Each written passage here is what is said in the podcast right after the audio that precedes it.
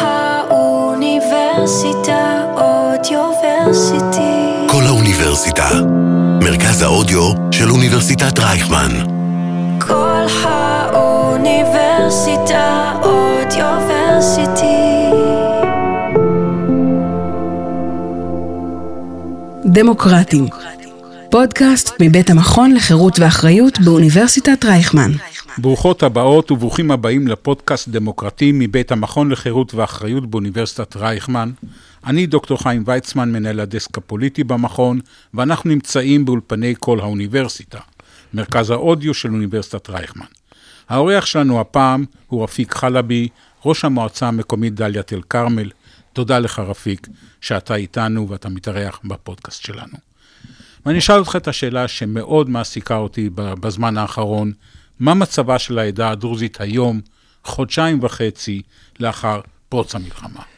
תראה, אי אפשר בעצם לדבר על, על העדה הדרוזית במנותק מההוויה הישראלית במדינת ישראל והמדיניות הישראלית. אף פעם לא הייתה בעיה של נאמנות או של שייכות או של הזדהות של בני העדה הדרוזית אה, עם המדינה. להפך, אחוז הגיוס בקרב הדרוזים הוא יותר גבוה מהיהודים בקרוב ל-20 אחוז, 18 אחוז. ובסך הכל הם נמצאים בכל, לא רק הענפים השונים והחטיבות והאוגדות בצה"ל, אלא גם בחיים היומיומיים, באקדמיה, בתעשייה ובתרבות. מה שתמיד הפריע זה היה המדיניות של הממשלה, אם זה מהשמאל ואם זה מהמרכז ואם זה מהימין. בעצם תמיד במדינה היהודית, מדינת הלאום היהודי, ראו כל הגורמים האחרים, כולל אה, עדה כל כך אה, מזוהה כמו העדה הדרוזית, ראו אותה בצורה, ב, ב, בעין קצת שונה. עכשיו, מה שקרה במלחמה האחרונה, שעדיין לצערנו הרב היא נמשכת. במלחמה הזאת היו כמה, כמה קורבנות, היו אה, שישה בחורים דרוזים שנפלו. אה, זה חידד, חידד מאוד את, ה, אה, את האמפתיה, חיזק את האמפתיה של החברה הישראלית והיהודית לעדה הדרוזית, אבל בסופו של דבר יש יום אחרי, השאלה איך הממשלה, איך המדיניות, תשתנה או לא תשתנה. יתייחסו אלינו כאל אזרחים אה, לא רק בברית דמים או ברית חיים, אלא ברית שווים, או לא, זה בעצם שם המבחן. אה, עד פרוץ המלחמה היה נראה כאילו העדה הדרוזית אה, רותחת על מדינת ישראל. אולי, אולי תפרוס לפנינו את הבעיות המרכזיות של, של הדרוזים בארץ, כפי שאתה רואה אותן. אוקיי, okay. קודם כל, היא לא הייתה אף פעם רותחת על המדינה, תמיד הייתה רותחת על הממשלה. ויש הבדל תהומי. אה, אה, אני אומר, היו שלושה נושאים, שלושה נושאים מרכזיים. הנושא הראשון זה חוק הלאום. הנושא השני זה תיקון, מה שמכונה תיקון אה, קמיניץ. והנושא השלישי הוא היחס לרשויות המקומיות והתקצוב שלהם. שלושתם מתכנסים מתחת לדבר אחד, אטימות שלטונית, או בעצם יחס לא נכון של השלטון. ניקח אותם אחד לאחד. הרי אין עוררין על כך שזאת מדינה יהודית. אין ויכוח שהתרבות הדומיננטית היא התרבות היהודית. אני לא מערער על זה, לא מעלה את זה על דעתי. דרך אגב, כתבתי ספר ב-1982, קוראים לו יש גבול. המשפט הראשון שלי היה שם, אני פטריוט ישראלי הגם שאינני יהודי. כלומר, אני מפריד הפרדה טוטאלית בין האזרחות שלי, בין הנאמנות שלי למדינה ולדגל, לבין היחס שלי להתנהלות של הממשלות. חוק הלאום, הוא בא בעצם, נתן לי אצבע משולשת בעין. ואני אומר ש...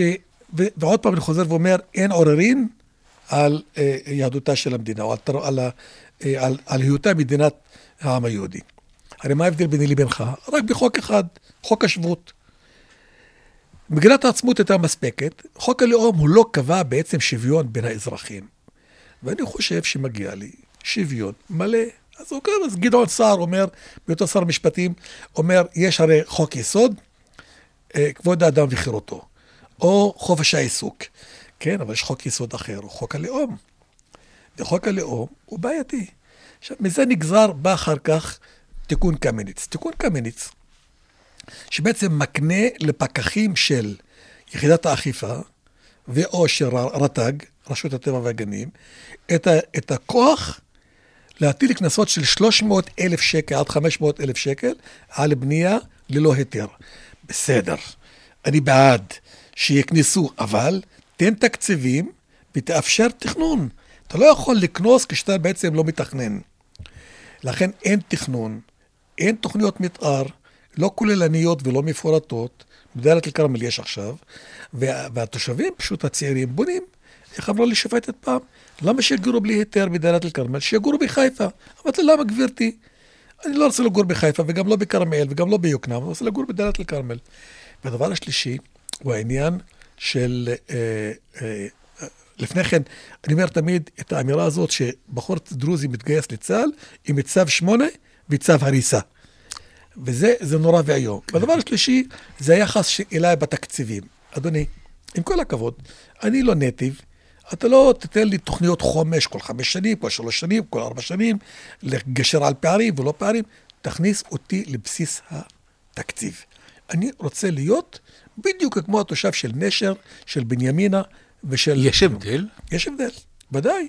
אני מתוקצב תקצוב, תקצוב אחר מאשר האזרחים הישראלים האחרים. איפה אין שום אה, אה, אפליה? בצבא. בצבא זאת מדינה אחרת. אתה יכול להיות אוגדונר, אתה יכול להיות אלוף. קצין שריון ראשי. קצין שריון ראשי, אתה יכול להיות הכל. אתה יכול להיות בשלדג, אתה יכול להיות ביהלום, אתה יכול להיות בשייטת, אתה יכול להיות בכל, בכל מקום. 8200.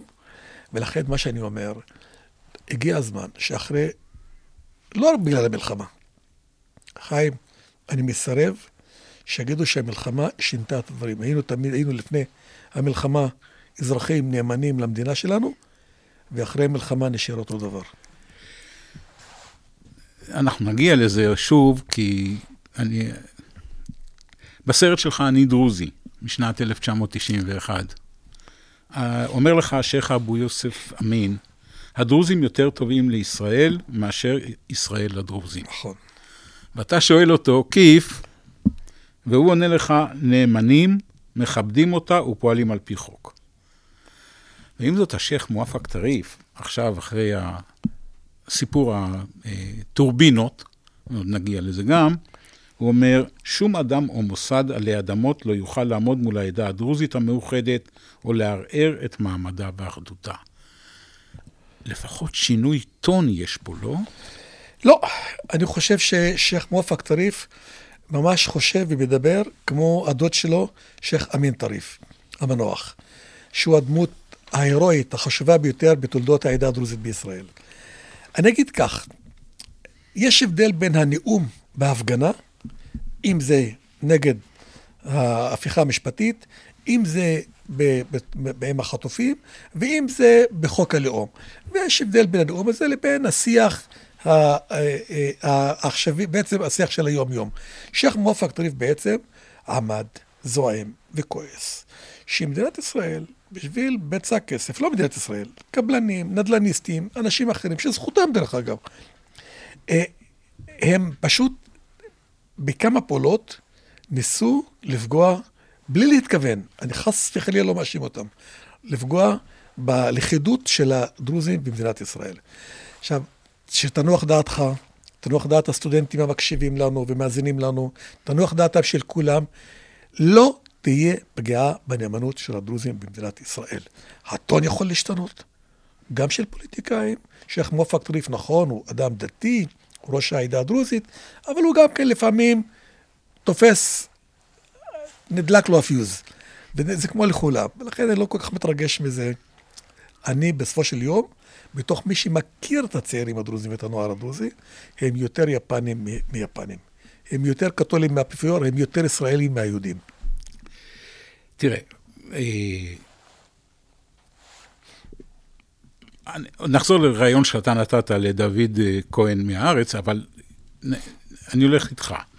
אה, בסדרה ברית בסכנה, של זינגר, של ערן זינגר בכאן 11. אומרת אחת המרואיינות, וואן אבושיאן, שהיא לא תיתן לילד, לילדים שלה לשרת בצבא. סאמר פרהוד אומר שהוא מזדהה כדרוזי ערבי, ויתרה מזו, אדי פארו? פורו. פורו. הדוד של טיראן. נכון. אה, אומר במפורש שאם הדרוזים לא יקבלו את מה שהם רוצים בטוב, הם יקבלו אותו בכוח. טוב, אז עוד פעם, זה אמירות של... אה, של לא, אני, אני אגיד לך למה. כמה יהודים אומרים, אני, אין לי מה לחפש בארץ, אני יורד לאוסטרליה, אני נוסע לארה"ב, אני עוזב את הארץ. והם מצוינים, הם יהודים.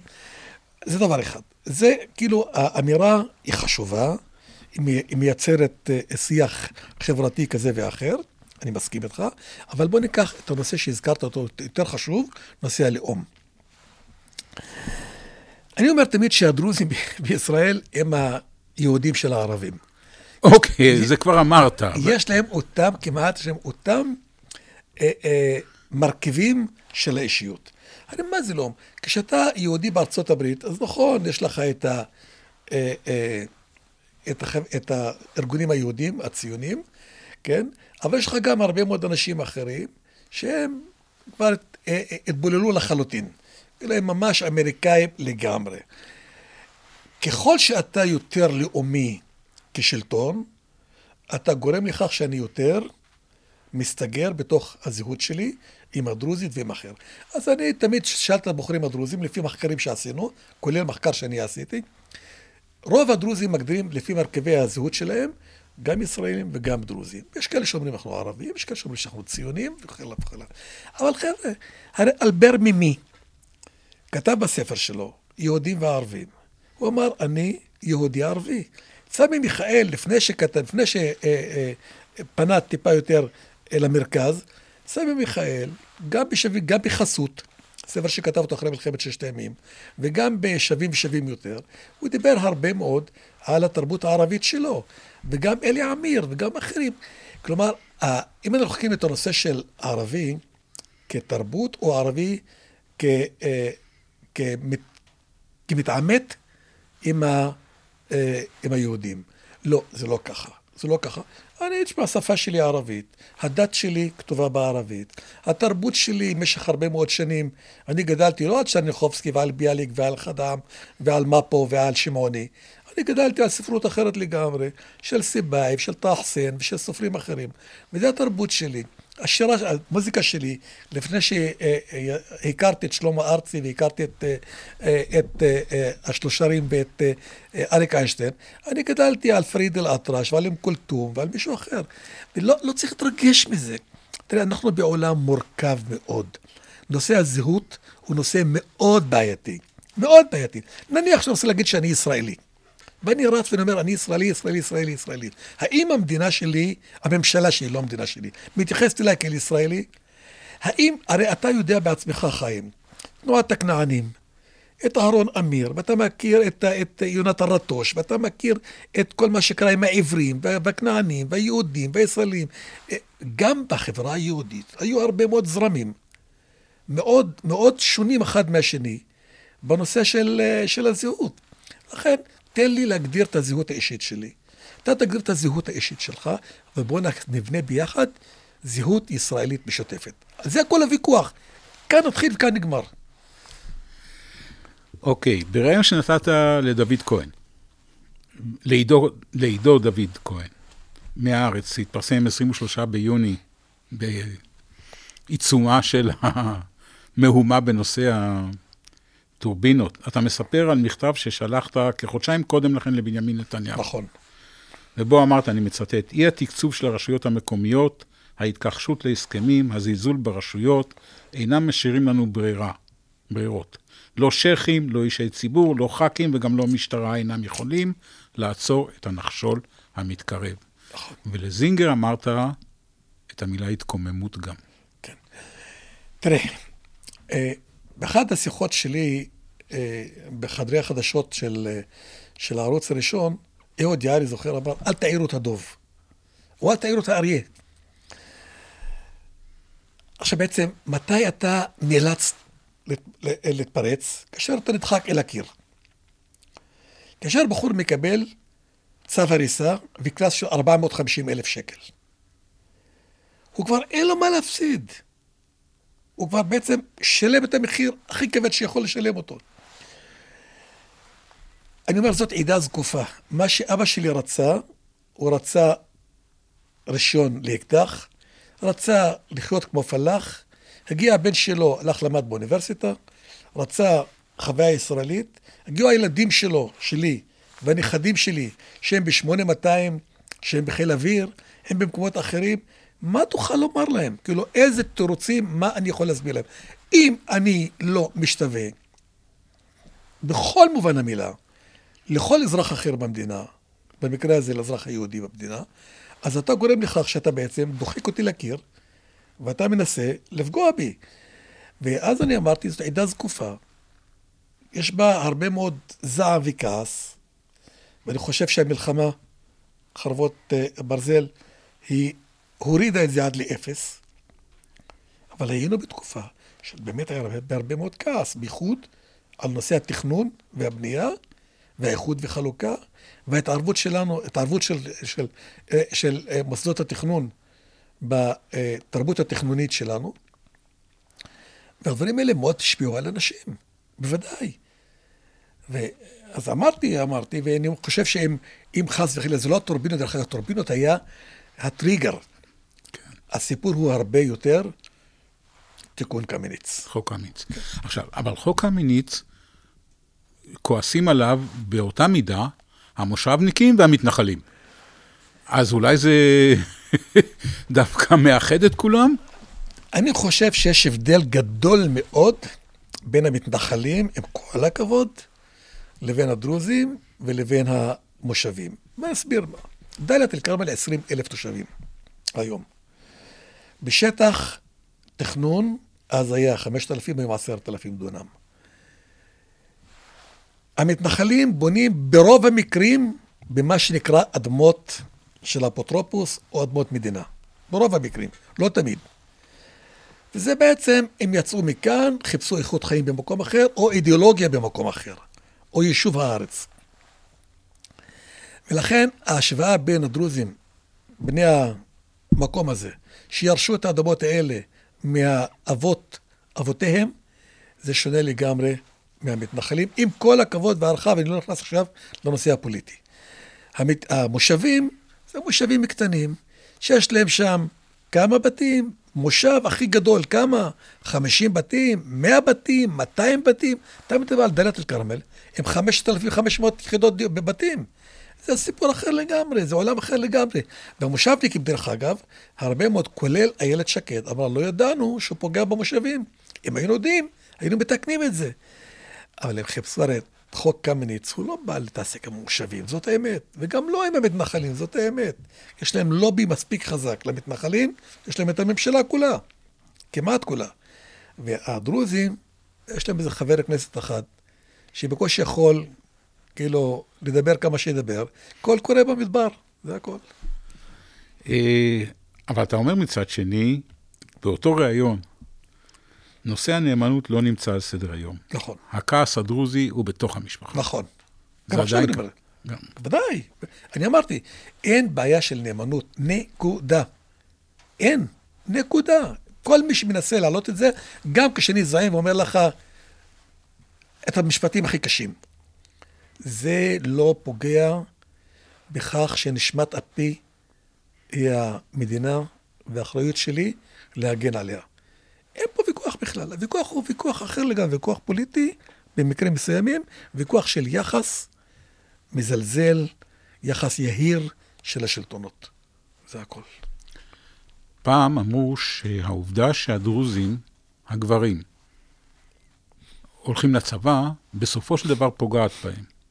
כי כשהם משתחררים מהצבא, הם, הם לא הלכו לאוניברסיטה, הם לא, הם לא רכשו מקצוע, ואז הם, הם נמצאים בפיגור אחרי חבריהם הישראל, היהודים הישראלים ש, שמשתחררים. שגם הולכים לצבא. שגם הולכים לצבא. תראה, קודם כל, אה, לשרת בצבא זאת חובה וזה גם זכות. ואנשים מתגייסים לצה"ל. נכון, יש היום 78 אחוז מכלל בעלי תארים אקדמיים הם בנות, פימל, ורק 22 אחוז הם מייל, שהם אה, בנים או, אה, או גברים, או צעירים. זה נכון. אבל תשמע, אני זוכר שבדלית אל-כרמל לא היה דוקטור אחד. יש פרופסורים היום, יש דוקטורים למחקר היום, יש רופאים בוודאי היום, יש מהנדסים, לומדים גם בטכניון וגם באוניברסיטה של חיפה וגם בתל אביב וגם בסמי שמעון בבאר שבע וגם במקומות אחרים וגם בבן גוריון, כך שאנחנו כבר, הנושא של, של אה, אקדמיה, היום האקדמיה נגישה מאוד. אתה יכול ללמוד אקדמיה, אתה יכול ללמוד, אתה יכול גם להתקדם, גם אחרי כמה שנים. הילדים שלי שירתו בצבא, ואחרי שסיימו את השירות הצבאי, שניהם למדו. כל הילדים למדו באוניברסיטה. לכן אני אומר, מי שרוצה ללמוד, הוא ילמד. לא מיד, בעוד שנתיים, בעוד שלוש שנים, בעוד ארבע שנים, בעוד חמש שנים. לשמחתי הרבה בישראל, יש הרבה מוסדות אקדמיים, מי יותר טוב, מה פחות, סליחה, מותר להגיד פחות טוב, אה, אה, מכללות שהם יכולים לרכוש שם השכלה אקדמית. מי שטוב, ממשיך למחקר, ממשיך לתארים יותר מתקדמים, ומי שלא, אה, עשה תואר ראשון או שני. אה, עדיין יש, אה, בוא נאמר, הסתכלות אחרת על האישה הדרוזית? אני חושב שיש בזה משהו פטרונאז', יש בזה משהו קצת אה, אה, שוביניסטי, שאנחנו מדברים, הגברים, על הנשים. אבל מאחר ותמיד אמרו שהאישה היא במצב פחות טוב, אני אומר לך, מעמדה של האישה הדרוזית היום, מותר לי לומר את זה בלי להיות אה, שוביניסט אה, אה, דרוזי. מעמדה הוא הרבה הרבה יותר חזק ואיתן מאשר אי פעם. אחוז הגירושין בדאלית אל-כרמל הוא אחוז גירושין מטורף. הגיע לפני כמה חודשים עד ל-34 אחוז. שזה בעצם לא רק מנישואין, אלא גם מאירוסין. וזה מלמד בעצם שלבחורה יש לה מספיק היום עוצמה וכוח להגיד, הוא לא מתאים לי. יצאתי איתו, התארסתי, אבל לא מתאים לי. ויש גם חד-הוריות. ואחוז הגידול הטבעי אצלנו היום זה 1.1, שזה הכי נמוך. הכי נמוך בחברה הישראלית. בחברה הישראלית. כן. עכשיו, קח את הדברים האלה יחד, גם גירושין, גם אחוז גידול טבעי, גם אקדמיה, אז תביא את עוצמתה של האישה היום. זה לא מדאיג אתכם, לא. אחוז הגידול לא. הטבעי? במידה מסוימת כן. אבל מה אני יכול להגיד לאנשים, זה לא במצרים, תלדו פחות או תלדו יותר. כן. מה אני יכול להגיד למי שתעשו יותר ילדים? זה, זה פרוספריטי כלכלי, זה קריירה, זה חיים אחרים, זה מודרניזציה. הכל ביחד יצר את האווירה הזאת, אבל לא, זה לא מדאיג אותי. נגזר אה, על החברה הדרוזית לעבור תהליכים מאוד חשובים, תהליכים תרבותיים, שאנחנו עכשיו ממש ב, באמצע התהליך של כל הפתיחות שישנה בעולם. היא משפיעה גם עלינו.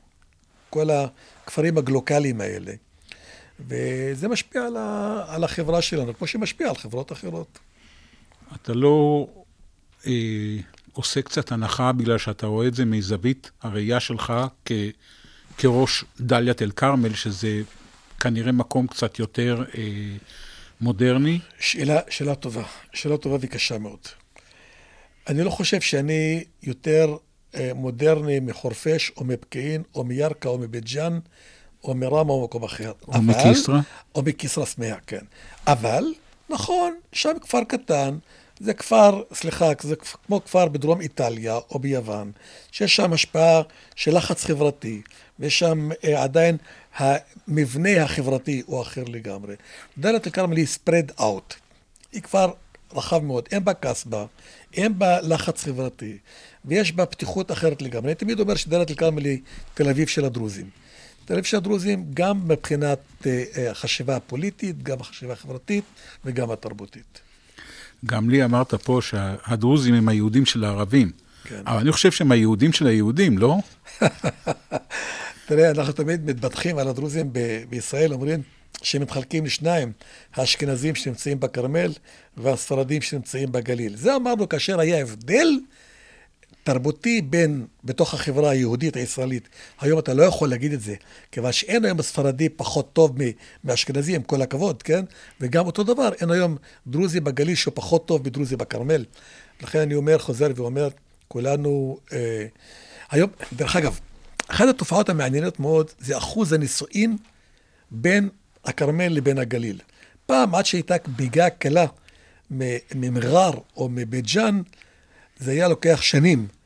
היום זה כל כך פתוח בגלל המדיה החדשה ובגלל אה, אה, הקרבה הגיאוגרפית היום והאפשרויות להגיע אחד לשני. וגם בגלל הפייסבוק והאינסטגרם וכולי וכולי. לכן אני אומר היום, החיים שלנו אחרים לגמרי. ממש. אה, אחרי נפילתו של סגן אלוף אה, סלמן חבקה, ואחרי שהתפרסמו סיפורי הגבורה שלו ב-7 באוקטובר, שזה היה פשוט אה, מדהים, אז שוב עלו ההצעות מצד אחד לשנות את חוק הלאום, מצד שני, פרופסור שמעון שטרית מציע לחוקק חוק יסוד העדה הדרוזית. יש כבר הצעת חוק כזאת, או מתחילים לדבר על זה. אני חושב שזה יהיה טעות קשה מאוד.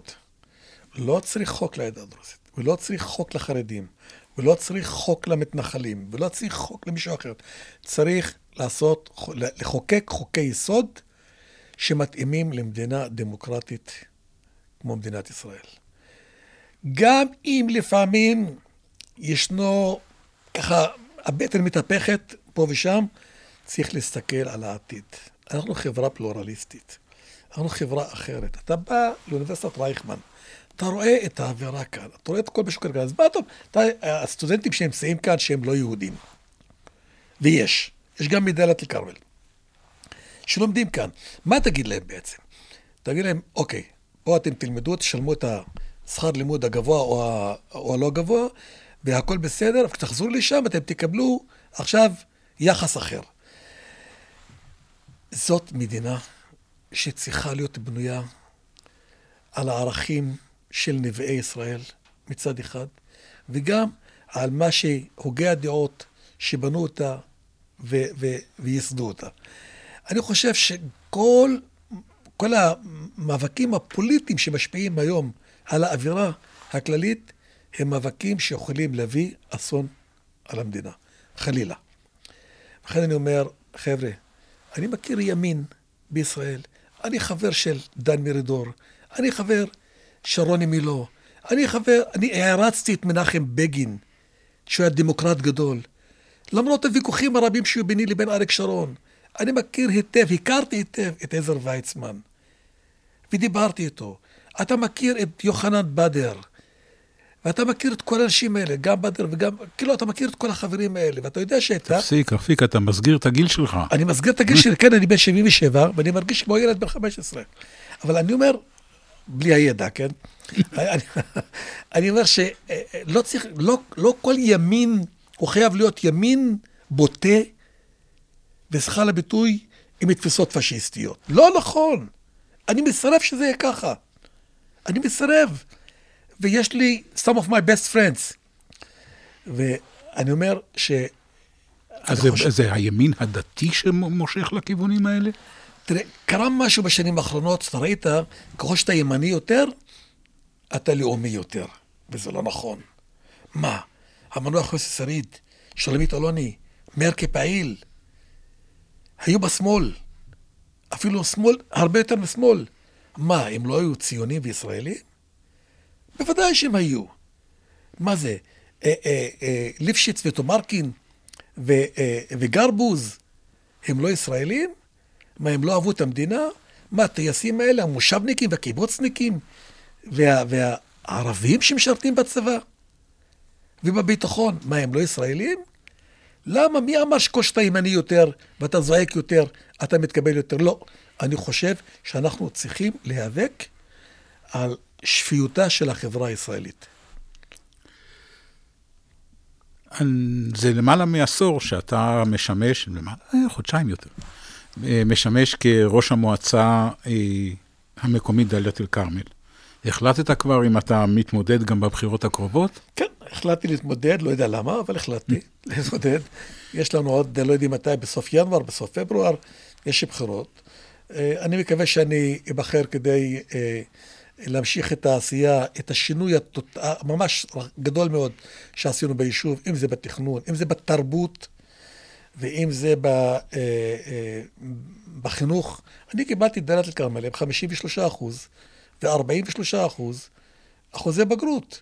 היום אנחנו נעים בין 90 ל-92 אחוז. והיו חמש יחידות מתמטיקה, כמה תלמידים. היום למשל, אתמול הייתי בערב, קורס של 40 תלמידים של חטיבת הביניים, יחד עם דוקטור מהטכניון, שמכין אותם ללמוד בטכניון. וזה מלמד על שינוי מהותי במערכת החינוך. אז אם אני אבחר, אני מבטיח שנמשיך לחזק את, את החינוך ואת התכנון ואת הישראליות של, התושבים. ודבר אחד חשוב מאוד, חיים, לכבד את החוק. אני נאבק כל הזמן למען כיבוד החוק במדינה, גם אם יש חוקים שאתה מתנגד אליהם, ויש הרבה חוקים במדינה שאני מתנגד אליהם. חוק הפתולוגיה, חוק השבת, חוק ההפלות, כל מיני חוקים אחרים, זה לא שייך. אבל מדינת חוק, צריכים לכבד את החוק שיש בה. בזה אתה רואה את האתגר המרכזי שלך בכהונה הקרובה? לא. מה האתגר המרכזי? יש לי שני אתגרים, ב, אה, שני דגלים חדשים. נושא האקלים, אני חושב שאנחנו, הגיע הזמן שכל מה שנגזר מהאקלים, כולל מחזור, כולל אה, טיפול בפסולת, זה אחד האתגרים החשובים ביותר שלי.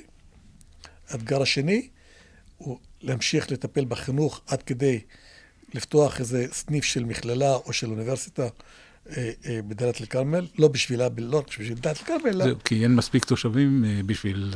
דאליה ועשייה 30 אלף, יכולים גם לבוא ממקומות אחרים. והחשוב אה, מכל, אמרתי, התכנון. לסיים את התכנון של היישוב. למה לך יש תכנון, ואתה הצלחת ב... בקדנציות שלך להגיע לזה, וליישובים אחרים אין? כיוון שאני חושב שאי אפשר להיכנע תמיד למה שהתושבים רוצים.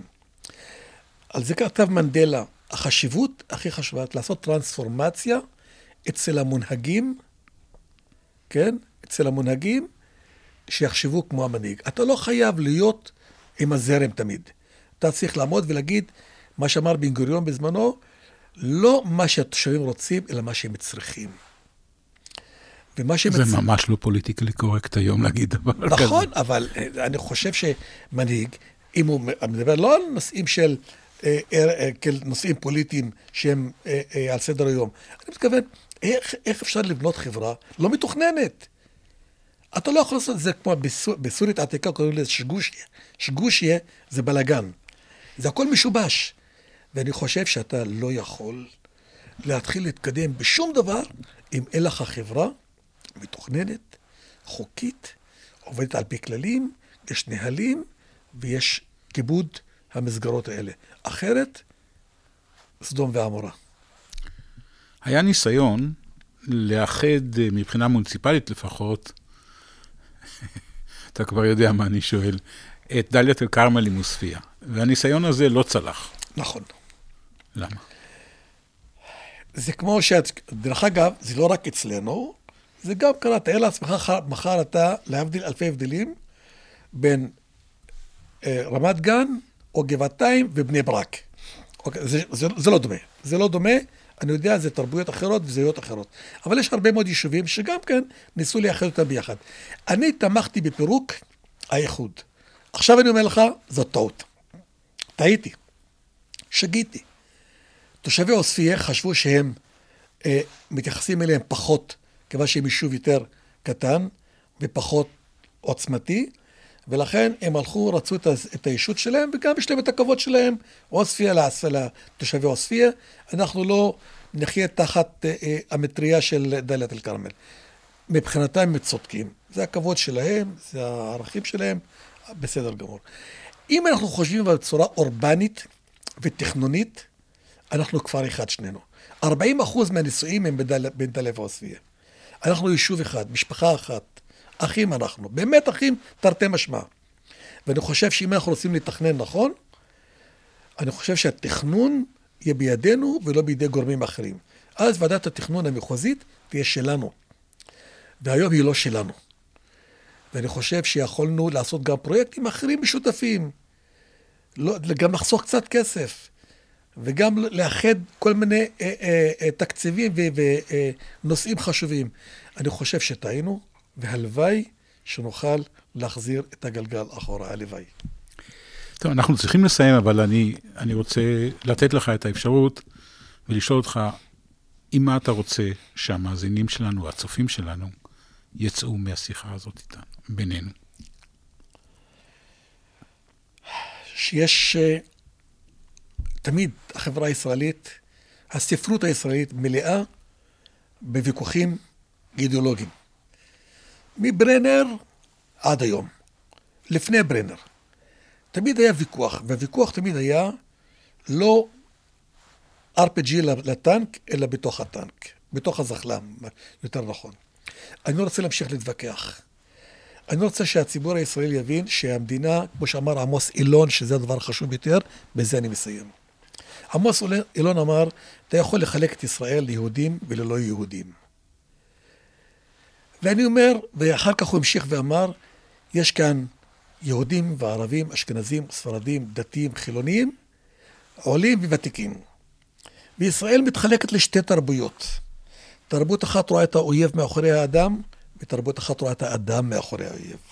תרבות אחת אומרת, גם אם כל העולם נגדנו, לפי התפיסה הניצית, אני לפי התפיסה העיונית, אני אומר, אנחנו חייבים למצוא דרך לחיות ביחד. ואני אומר שמדינת ישראל חייבת למצוא את הנתיב, כולה, יהודים וערבים, ערבים ויהודים. כולם צריכים להתפשר, לשמר את המדינה הנפלאה הזאת, היפה הזאת, היצירתית הזאת, שלדעתי היא אחת ההצלחות הגדולות ביותר של המאה ה-21 והמאה ה-22, של ה-21-22, ואני חושב שאנחנו צריכים למצוא את הדרך שאנחנו נחיה ביחד בהרבה מאוד כבוד, הרבה מאוד הערכה, תוך כדי ויתור של כל אחד לשני, וזהו. לא לשמר, לא, לא לקדש את, ה, אה, את הייחוד, אלא לקדש את האחדות. וואו, תודה רבה. תודה רבה לך, רפיק חלבי, ראש המועצה המקומית דאלית אל-כרמל.